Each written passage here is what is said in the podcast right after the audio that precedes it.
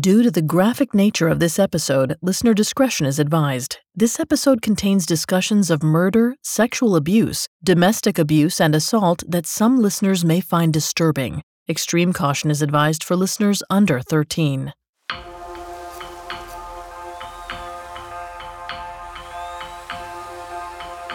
On a rainy spring day in 1979, 52 year old Glennon Engleman crouched over a table in his garage. He yawned as he fiddled with a tangle of wires. He was exhausted from a long day at his dental clinic. No matter how tired he was, though, he had to get this right. One wrong move could spell disaster. A cluster of dynamite sat in front of Glennon, eight sticks tied together by hand. He was putting the finishing touches on a bomb, one far more powerful than it needed to be. Glennon only wanted to kill one person a woman who'd become a nuisance to him. He just needed a little TNT to make her go away forever. That's all it had taken to kill Eric Frey, the last person Glennon had blown up. But he wanted to send a message to his victim and her family. No one messes with Glennon Engleman and gets away with it.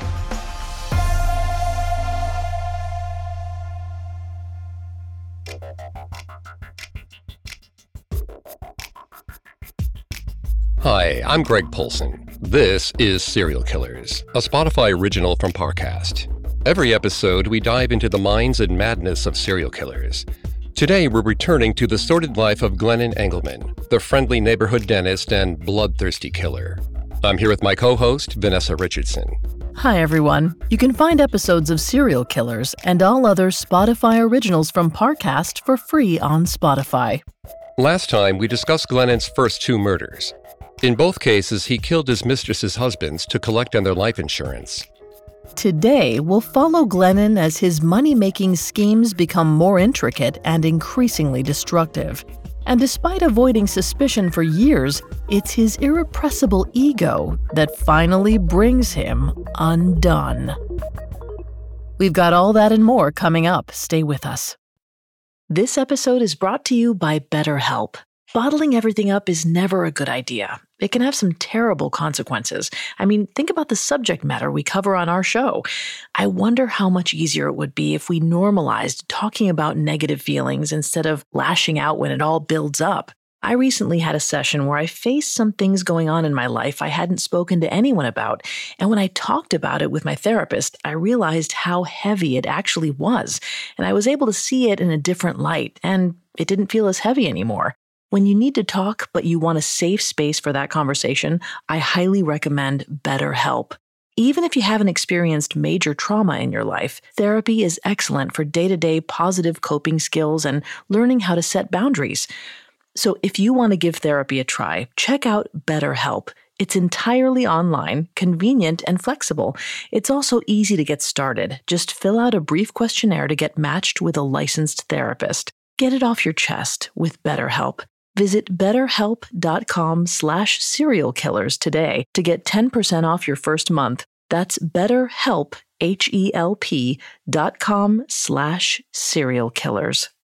The NBA playoffs are here, and we all know playoff mode is a thing. Listen to the evidence. Playoff crowds are going wild. Playoff players are lighting up the court. Even your speakers are in playoff mode. Okay, we'll take it down a notch, but just a notch, because this is the turn it up to 11 NBA playoffs. Playoff mode is clearly a thing.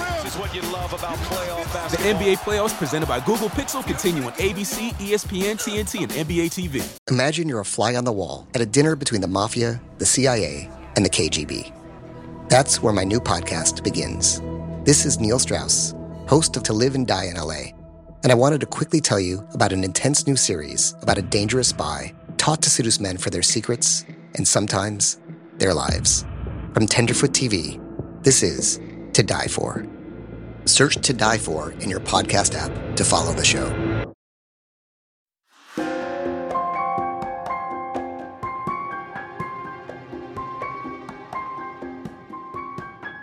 In 1965, 38 year old Glennon Engleman was on the verge of another divorce. He and his wife Ida lived in a quiet neighborhood, but their life was far from idyllic. Ida had plenty to be upset about. Glennon had been having an affair with her teenage niece, Sandy. Ida found out about the relationship when Sandy fell pregnant and insisted Glennon was the father. Even worse, Glennon had sunk all of his and Ida's money into a drag strip outside of town. Desperate for cash, he killed Sandy's new husband to collect his life insurance payment. But the business still failed. Eventually, Sandy left St. Louis with the baby. By that point, though, Ida and Glennon's marriage was doomed. Although Glennon continued working as a dentist, their bills kept piling up and they argued every night. After a particularly bad fight in 1965, Glennon physically threw his wife out of the house. With nowhere else to go, Ida fled to her family's home in North Carolina. She claimed that Glennon had tried to kill her by force feeding her barbiturates. Ida's story wasn't that far fetched. By this point, her husband had killed two men. And even if she didn't know everything about what he'd done, she definitely knew he was dangerous. If Glennon wanted her dead, he could make it happen. Despite this lingering fear, Ida demanded a divorce. Luckily for her, Glennon was too distracted to chase after her. For months now, he'd been sleeping with one of his dental clients, Ruth Jolly. Glennon had met Ruth when she was just 21 years old and broke. She needed dental work, and Glennon provided his services at a discount. Shortly after that first visit, the two began their affair. With Ida out of the picture, the lovers were free to make things official. Shortly after his divorce was finalized, Glennon proposed to Ruth, and from the outside, it looked like a pretty good match. Both Glennon and Ruth were intelligent chatterboxes who could talk endlessly. As a bonus, Glennon trusted Ruth. He even told her about the crimes he'd committed. It seems that initially, Ruth wasn't scared away by Glennon's stories. It's entirely possible that she was intrigued by Glennon's bloody past, and she decided she wanted to stick around to see what came next. In April of 1967, Glennon and Ruth officially tied the knot. For a brief moment, their marriage was happy. Work was going well, and Glennon was having fun thinking up illicit money making ploys with his new wife. However, their potential criminal enterprise was put on pause when Ruth found out she was pregnant around 1970. She gave birth to a baby boy who we'll call Marcus, and the event signaled a shift in Glennon. After Marcus's birth, Glennon no longer craved the excitement his murder plots had once given him. Instead, he enjoyed spending time with his son. Parenthood seemed to have changed Glennon, his aggressive tendencies disappeared, at least temporarily. Those early years with Marcus were some of the few times in Glennon's adult life when he wasn't plotting a murder. Vanessa's going to take over in the psychology here and throughout the episode. As a note, Vanessa's not a licensed psychologist or psychiatrist, but we have done a lot of research for this show. Thanks, Greg. It's possible that Marcus's birth altered Glennon's disposition, making him less prone to violence. A 2011 study from Proceedings of the National Academy of Sciences examined the link between fatherhood and testosterone levels in men. The study found that fatherhood lowers testosterone levels. Because testosterone is directly related to male aggression and libido, this correlation might explain Glennon's newfound quietude. This decrease in testosterone may have also lowered his sex drive and thus prompted Glennon's momentary faithfulness to Ruth. But this period of relative tranquility didn't last long. By 1975, 48 year old Glennon had begun to return to his old ways. This time, he was scheming with the help of his dental assistant, 23 year old Carmen Miranda. Glennon had taken Carmen's older brother Nick under his wing several years ago. Nick had often worked for Glennon, fixing up the dental office and assisting in his more criminal activities. He'd even been there the day Glennon killed Eric Frey. Through Nick, Glennon had gotten to know Carmen, who was just a child when they met, and he started grooming her from a young age. According to a study published in the Journal of Child Sexual Abuse, there are several psychological and physical stages of grooming. Broadly speaking, the abuser isolates and develops trust with their victim before the actual abuse begins. Then the abuser maintains the relationship through some form of control. As Carmen matured from child to young adult, Glennon paid more and more attention to her. He gave her money and other gifts. She and her brother struggled to make ends meet, and they were eventually financially dependent on Glennon. Even though Carmen only had a 10th grade education, Glennon insisted that the 23 year old work at his dental clinic. That way they could be alone. Over time, he had Carmen completely under his influence. Although Carmen was likely frightened by Glennon's advances, she literally couldn't afford to declare her independence from him. Glennon was well aware of Carmen's financial situation, and after a while, her plight awakened a familiar longing in Glennon. He craved the rush of a well executed murder plot. When Carmen told him that she'd run into an ex boyfriend, Peter Halm, at a party, Glennon's mind went into overdrive. He wanted to know all about Peter's finances. Carmen said that Peter had a solid job at the telephone company and even owned his own home. Glennon smiled. Peter was the perfect mark for another life insurance scam. With that in mind, he pushed Carmen to rekindle her romance with Peter and even coached her on how to please him sexually. Eventually, Glennon's priming paid off. After only a few months of dating, Peter asked Carmen to marry him. He'd fallen right into Glennon's trap. Peter and Carmen wed in October of 1975. Afterwards, Carmen took out a hefty life insurance policy on her new husband, just as Glennon had ordered. Less than a year later, Glennon was ready to make his move. It was simple. Carmen would lure Peter to an isolated location, and then Glennon would shoot him dead. Carmen wasn't happy about the plan, but she couldn't say no to Glennon. On September 5, 1976, Carmen and Peter were strolling along the lakeshore near Pacific, Missouri. She'd surprised him that morning when she insisted they go see a beautiful grotto in the area. She told Peter it would be the perfect spot for a romantic afternoon. He was caught off guard, but happily obliged. As they walked towards the picturesque cave, Carmen noticed they were alone, save for a family walking in the opposite direction. It seemed like Glennon had chosen the location wisely. It was quiet and somewhat remote. When they approached the grotto, Carmen's heart rate skyrocketed. There were several makeshift gun targets surrounding the rocky opening. She knew Glennon was close by. Peter had barely taken his first step into the chamber when suddenly a shot rang out. The sound ricocheted through the hollow cavern and back out to the lake.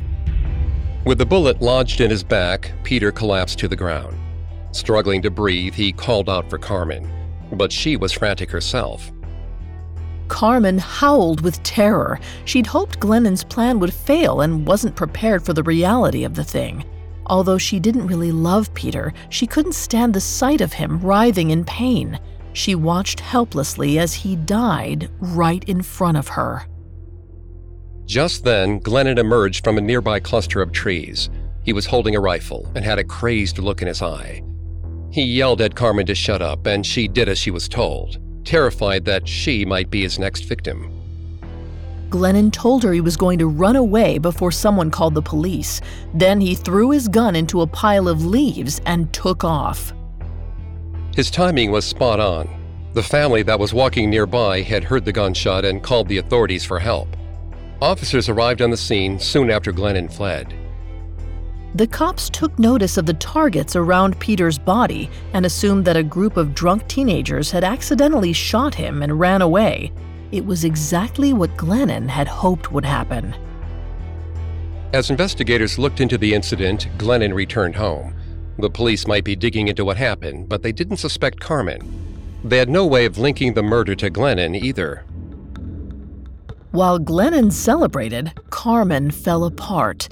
The guilt consumed her. A few days after Peter's death, she suffered a nervous breakdown. She was hospitalized. Perhaps she thought it was the safest place for her to be at that moment. After she was released from the hospital, Carmen moved to California to live with her brother Nick. He'd recently moved to Los Angeles to pursue filmmaking. She wanted nothing more to do with Glennon, but he wasn't through with her yet. He constantly badgered her for Peter's life insurance money. Getting away with Peter's murder had reminded Glennon why he loved deceit and destruction. He would never go back to the quiet life he'd settled into after his son's birth. Once again, he was hooked on crime. Next time, he wanted an even bigger payout, and he didn't care how many people had to die for him to get it. Coming up, Glennon Engleman's most elaborate scheme yet. The most urgent mysteries in the world are missing persons cases. The stakes are too high not to pursue every plausible possibility, and some implausible ones too. I'm Sarah Turney, host of the new podcast Disappearances. In 2020, after spending years searching for the truth, I use social media to help bring justice to my sister Alyssa's nearly two decades long disappearance. Now, every Thursday on Spotify, I'm exploring the many reasons people disappear and the impact their absences can have on those left behind. From child abductions and mystifying murders to those who took drastic measures to start over. Each episode of Disappearances journeys through a different high profile missing persons case, ripped from the headlines and ripe for explanation. Because no one just vanishes into thin air. The answers are out there, waiting to be found. Follow the Spotify original from Parcast Disappearances. Hear a new episode every Thursday, free and only on Spotify.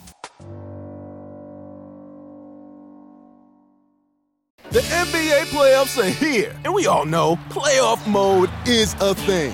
Listen to the evidence. Playoff crowds are going wild. Playoff players are lighting up the court. Even your speakers are in playoff mode. Okay, we'll take it down a notch, but just a notch, because this is the turn it up to 11 NBA playoffs. Playoff mode is clearly a thing. The NBA playoffs presented by Google Pixel continue on ABC, ESPN, TNT, and NBA TV. Now back to the story. In 1976, 49 year old Glennon Engleman appeared to be living an average middle class life in St. Louis. He had a wife, a young son, a semi successful career as a dentist, and a nice condo in South County. But it was all a facade. Glennon's latest scheme with his assistant, Carmen, had ended with a bang. Glennon killed Carmen's husband to collect his life insurance money, and she ran away to California. She eventually sent Glennon $10,000 and never spoke to him again. While Glennon's wife, Ruth, was busy taking care of their son, Glennon was cozying up to a divorcee named Barbara Jean Boyle. Barbara lived not too far from the Englemans and often stopped by to see Glennon. Her divorce had left her with little money, and eventually she started asking him for cash, and Glennon seemed more than happy to hand it over. Even with the money he gave her, she still complained to him about her financial situation, and he eventually suggested another life insurance scam. Glennon usually had to manipulate women into becoming his co conspirators, but Barbara was happy to partner with him. She was bitter after her divorce and apparently keen on fooling a gullible man into marrying her. Barbara's motivations were simple she needed the money, but Glennon's were more complicated. He claimed he needed the extra bucks to pay off his taxes. There was more to it than that, though. His day job technically should have brought in enough to cover his bills, so he probably just enjoyed murdering. With Glennon raring to go, Barbara started looking for marks. In 1976, she spotted 30 year old Ron Gusewelle eating alone at a diner. He looked lonely, and Barbara figured he'd enjoy some company, so she walked up to his table and turned on the charm. Barbara was beautiful with a curvy figure and long blonde hair. Ron didn't stand a chance. They got to talking, and she was pleased to learn that, yes, he was single, and what's more, he had a decent paying job at an oil refinery. Ron quickly asked Barbara out on a date, and she said yes. After that, it only took six weeks for him to propose. Her instincts had been impeccable. Ron was the perfect target for her and Glennon's arrangement. The couple married in May of 1976. Then, before the ink was even dry on their marriage certificate, Barbara took out a large life insurance policy on Ron. However, as Barbara got to know Ron and his family, a new plan began to form. She discovered that Ron's parents, who owned a farm near St. Louis, were loaded. Knowing that, she and Glennon decided to set their sights even higher. They wanted more than just his life insurance. They wanted his inheritance, which was sure to be a fortune. Over the next year, Barbara gathered information as she and Glennon plotted the Gusewelles' deaths. First, they'd murder Ron's parents, then, when Ron received his inheritance, they'd kill him too. Towards the end of 1977, Glennon was ready to strike. On November 3rd, a light mist engulfed the Gusewelles farm in Edwardsville, Illinois. 71 year old Arthur and his wife, 55 year old Vernita, watched the rain shower over their cornfields. Arthur and Vernita lived a modest life and had saved every penny they made. Thanks to their careful planning, their estate was valued at more than $500,000, which would be over $2 million today. Vernita was cleaning up after dinner when their peaceful evening was interrupted by a loud knock on the door. Without a second thought, Arthur opened the door to find Glennon Engleman on his porch, smiling sweetly. Glennon explained that he was with the Farm Bureau and said he had a few questions for the Gusewelles. While Arthur looked him up and down, Glennon peeked back at his idling car. His buddy, Bob Handy, sat in the passenger seat. Bob was an ex felon and friend who helped him out from time to time. Today, he was serving as lookout. Arthur ushered Glennon inside. As soon as he walked through the door, he pulled a pistol out of his jacket and demanded that Arthur and Vernita lie face down on the floor so he could tie their hands behind their backs. Vernita cried out that he could take anything he wanted. She thought they were getting robbed and was desperate to give away their belongings in exchange for their lives. But Glennon was after more than their possessions. He needed them dead. Glennon pushed the gun up against Vernita's temple. Then he fired three times. With Vernita motionless on the ground, Glennon turned to Arthur and shot him once in the back of the head. Then he stood back and admired his work. Then Glennon tore up the house, ripping cushions off furniture and emptying the contents of the freezer onto the kitchen floor. They wanted the murders to look like a robbery gone wrong. Once the place looked substantially disheveled, Glennon ran out of the door and into the idling car. They peeled away, thinking both Vernita and Arthur were dead. It turned out that they were wrong. Arthur was still alive. Although he'd been blinded by the gunshot wound, he managed to crawl to the telephone and dial 911. When the paramedics and police arrived, Vernita was already dead. Arthur held on a little longer, but passed away within a few hours. Initially, investigators fell for Glennon's ruse. They thought that Arthur and Vernita were killed by deadly robbers. However, another look at the evidence suggested otherwise. There was no sign of forced entry, and there was still over $70 in Vernita's pocketbook. Despite their hunch that there was more to the Gusewelles murders, detectives weren't able to pinpoint any suspects. So, just like that, Glennon had gotten away with killing his fourth and fifth victims. The first part of Glennon and Barbara's plan had gone off without a hitch. Now they just had to wait for Ron to receive his inheritance. Once that happened, they could move on to phase two. Only one more murder stood between them and their bloody prize. In the meantime, they continued their affair. They had to be even sneakier than before. They couldn't risk anyone finding out they were in cahoots. Barbara wore a disguise when she came to Glennon's office and gave him updates on the inheritance money while they got frisky.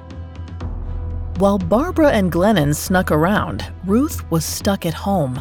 Not only was she trapped in a loveless marriage, but she was terrified of her husband. Ruth didn't understand his mood swings. He was always kind to their son Marcus. He took him on road trips and even served as his Boy Scouts troopmaster. But he could be downright nasty to Ruth. He would yell and call her names. And when he was particularly heated, she feared for her life. She'd tried to divorce him multiple times to no avail. Glennon loved his son and still enjoyed sleeping with Ruth when he felt like it. She was in a tough spot. Eventually, Ruth proposed a compromise. They would still have sex, and Glennon could see Marcus whenever he wanted to. She just didn't want to be married to him anymore. At some point, Glennon finally agreed. And now that he was about to get a huge chunk of change from Ron's upcoming murder, this arrangement ensured that he wouldn't have to share his plunder with Ruth. As 1978 came to an end, things with Ron progressed. By early 1979, he had collected more than $200,000 of his parents' savings. The other half went to his brother. Suddenly, Barbara and Ron had a hefty sum of money, but she wasn't willing to share. When the cash landed in her husband's account, Barbara called Glennon to let him know. With the wheels in motion, they couldn't meet in person anymore. It was too dangerous. As the year wore on, they prepared for the final act of their plan. Glennon was gleeful and could hardly wait for the big finish. However, an issue at work killed his buzz. Glennon outsourced his lab work to a local company owned by Sophie Marie Barrera. Sophie, a middle aged lab tech, constantly hassled Glennon over late payments. Glennon blew off her notices, assuming Sophie wouldn't do anything more than pester him. But he underestimated her. Eventually, Sophie sued him for nearly $15,000 in fees. Glennon fought the suit, but that wasn't enough for him. Even if he had the money, Glennon wouldn't have given it to Sophie. He thought she was just greedy, which was ironic for a man who literally killed people to make a quick buck. Glennon vowed to teach Sophie a lesson, but he didn't have time to deal with her right now. He needed to put the finishing touches on his and Barbara's plan to get Ron's inheritance. On the night of March 31st, 1979, it was finally showtime. Glennon drove through the darkness to Bob Handy's house to pick up his trusty accomplice. As soon as Bob got in the car, Glennon showed off the 38 revolver he'd hidden in his pocket. Glennon's body trembled with anticipation as they headed towards a nearby parking lot, where Barbara would pick them up and take them the rest of the way to her Illinois home. His intense excitement suggests that he could be categorized as a thrill killer. Dr. Peter Vronsky is an expert in criminal justice and author of the book Serial Killers The Method and Madness of Monsters. He explains that thrill killers often enjoy the lead up to a murder more than the act itself. After making a kill, they typically lose interest in their subject. This profile matches Glennon's behavior to a T. He seemed to relish the process of formulating his murder schemes. However, once his target was dead, he was ready to move on to his next elaborate plot. After being picked up by Barbara, Glennon's enthusiasm only grew. When they got to her home, she told the two men to wait in the garage. Ron would be back from work in a moment. A little after 11 p.m., 33 year old Ron pulled up to his garage. He parked his car and climbed out, tired from a long day at the oil refinery. As he turned towards the front door, he saw two figures lurking in the shadows. Ron's stomach dropped. This wasn't good. Glennon stepped into the light and raised his revolver. He told Ron that he'd never touch Barbara again and shot him in the chest. Ron collapsed to the ground, but Glennon wasn't taking any chances. He grabbed a sledgehammer and bashed in Ron's skull. Now it was time for the cover up. Glennon and Bob grabbed Ron's watch and wallet and planted a condom in his pocket. They lugged Ron's body into his car and stuffed him into the back seat. Then they covered him with trash bags. The two men got into the car and drove to a motel in a crime riddled part of East St. Louis. They left the car in the parking lot and hoped the police would assume Ron had been killed in a fatal mugging. Authorities found Ron's body five days later. They thought that he'd been murdered while cruising for sex, but there were few leads to follow. That left Barbara to collect almost half a million dollars in insurance and inheritance, making it by far the biggest payout of Engleman's many schemes. Glennon was riding the high of his latest success, and work was the last thing on his mind. But soon he'd be forced to deal with his poor bookkeeping and there was only one way he knew to handle his problems. Coming up, Glennon Engleman's schemes finally blow up in his face. Now back to the story.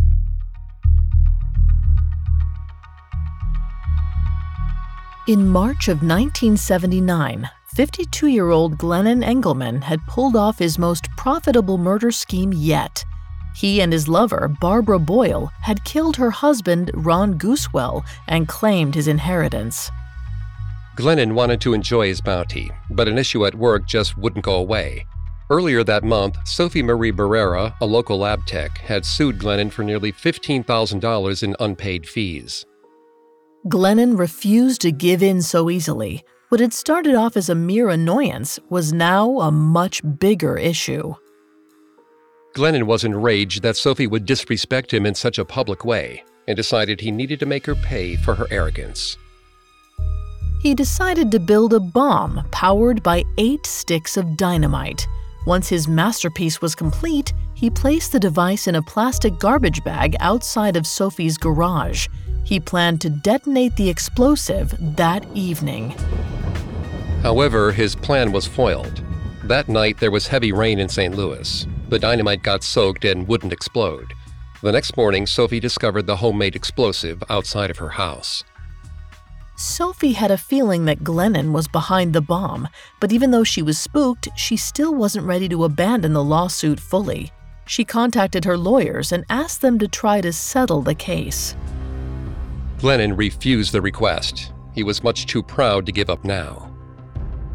Glennon's behavior was ego driven and excessive. This tracks with his later diagnosis of sociopathy, which is an outdated term. These days, he'd likely be diagnosed with antisocial personality disorder. According to the DSM 5, people with antisocial personality disorder are often prideful and egocentric. They're easily angered by minor insults or perceived slights and may seek revenge.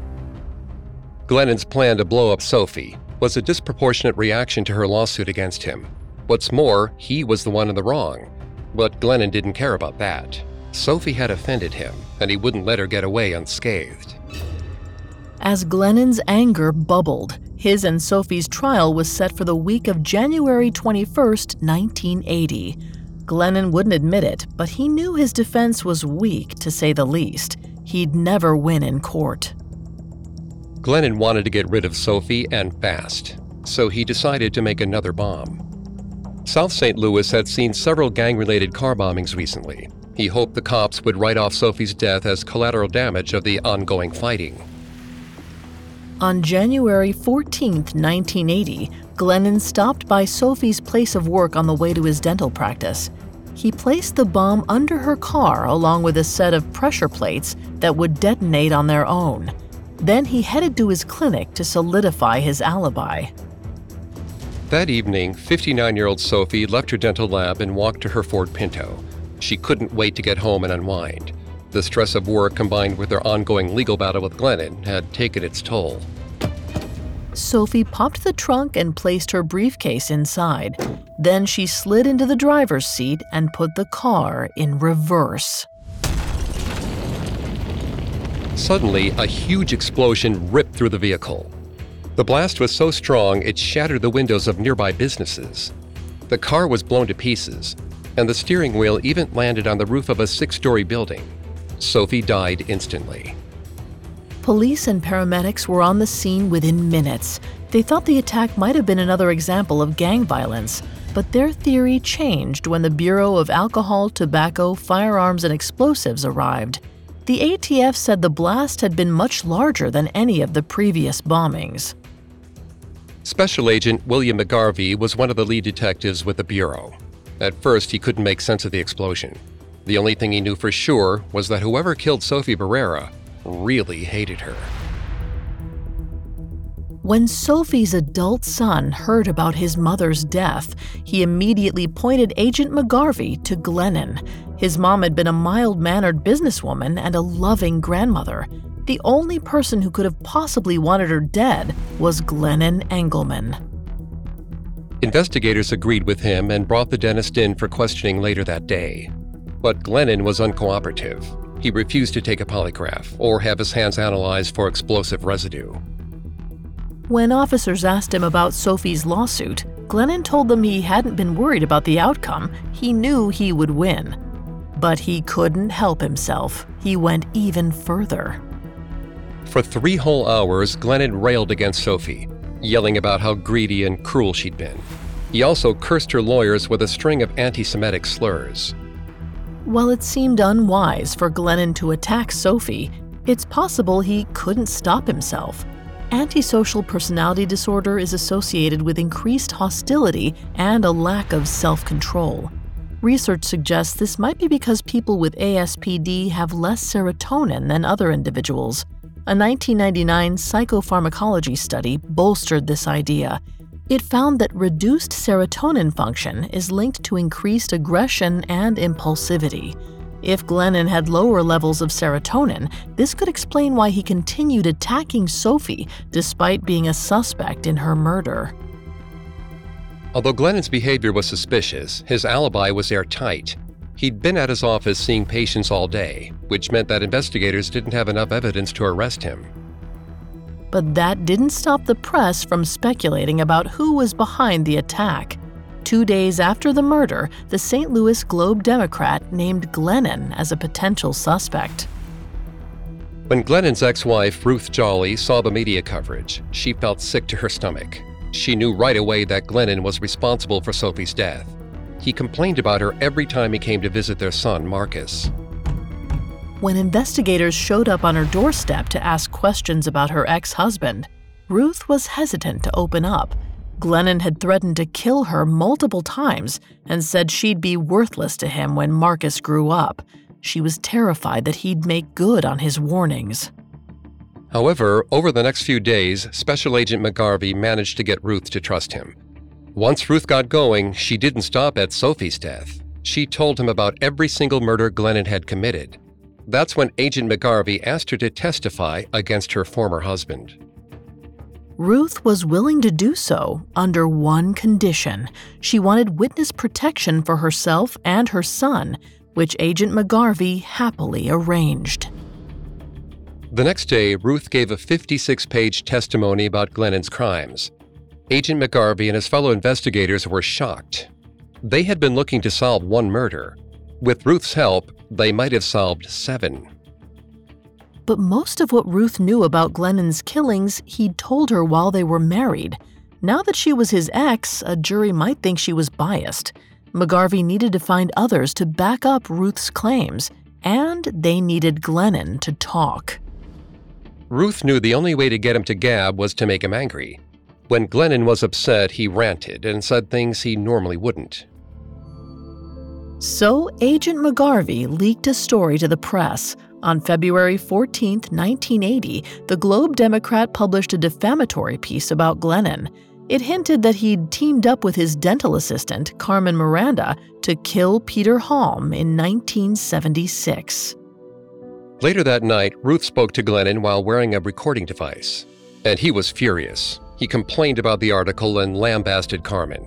Apparently, she still owed him more money for Peter's murder. Bingo. Ruth's testimony and tape from that night were enough for Agent McGarvey to issue an arrest warrant for Glennon. He also served his three accomplices Carmen, her brother Nick, and Glennon's right hand man, Bob Handy. Investigators couldn't afford for any of the suspects to go on the run, so Agent McGarvey arrested them all on the same day. Glennon didn't put up a fight and didn't seem worried. He was arrogant enough to believe that his cronies wouldn't dare testify against him. He was wrong. Carmen, Nick, and Bob all eventually turned on Glennon. The disgraced dentist had no one left to intimidate. Nick refused to talk unless he and his sister were given immunity. Eventually, Agent McGarvey and the assistant U.S. attorney caved. Although Carmen was directly implicated in her husband's death, they needed Glennon locked up more than they needed her off the streets. Guaranteed of their immunity, Nick and Carmen both confirmed that Glennon had shot Peter Halm. Nick also recounted Glennon's role in the deaths of Eric Frey and James Bullock. Glennon's first trial was on August 4, 1980, for mail fraud, and he came out of the gate firing, insisting he was innocent. He claimed that he told Ruth these fictitious murder stories to scare her out of taking their son away from him. The jury didn't believe him and found Glennon guilty on the fraud charges. He was sentenced to 30 years in prison. Glennon's next trial for the murder of Peter Halm was held in the following month, but Glennon couldn't keep his cool during cross examination. He screamed that Ruth was evil, and the judge had to order him to keep quiet. The second jury found Glennon guilty, and he was sentenced to another 50 years, and the trials kept coming. Eventually, he was given a life sentence. But the convictions weren't over. To reduce his own prison time, Bob Handy told the police all about the Gusewelle murders. He even told them that Barbara Boyle, Glennon's former lover, had been involved. Barbara had managed to lay low for the last five years, but her time was up. She was arrested in 1984. By then, Glennon had been in jail for four years. He and Barbara were tried for killing Arthur, Vernita, and Ron Gusewelle. And at last, Glennon had no more fight in him. He confessed to all three murders. He received three more life sentences while Barbara got 50 years. Glennon spent the rest of his life behind bars. In 1999, the 72 year old died from complications related to diabetes. After the truth came out, the Globe Democrat ran a front page story about Glennon's arrest. However, there were also articles describing how kind and generous Glennon had seemed to everyone who knew him. It's a familiar anecdote the killer hiding in plain sight. But maybe people like Glennon go undetected for so long because others don't look beneath the surface. His murderous instincts were just as much a part of him as his generosity. Unfortunately, it took 22 years for the world to see the truth.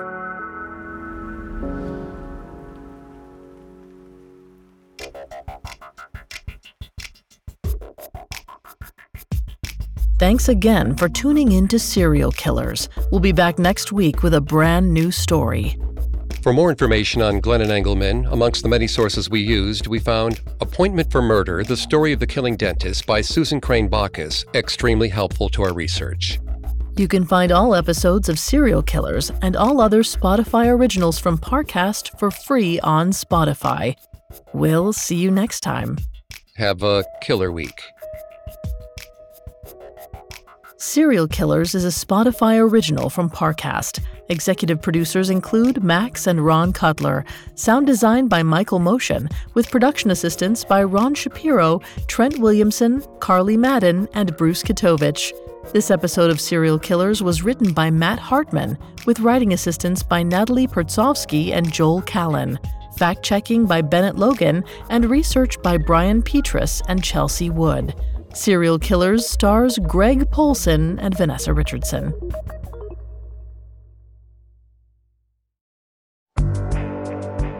I'm Sarah Turney, host of the new Spotify original from Parcast, Disappearances. Every Thursday, join me for an exploration into history's most gripping missing persons cases. Following timelines, analyzing clues, and piecing together as many answers as possible to find the truth. From prison breaks and child abductions to second chances and even murder. We'll journey through the many reasons people disappear. Follow my new podcast, Disappearances, free and only on Spotify.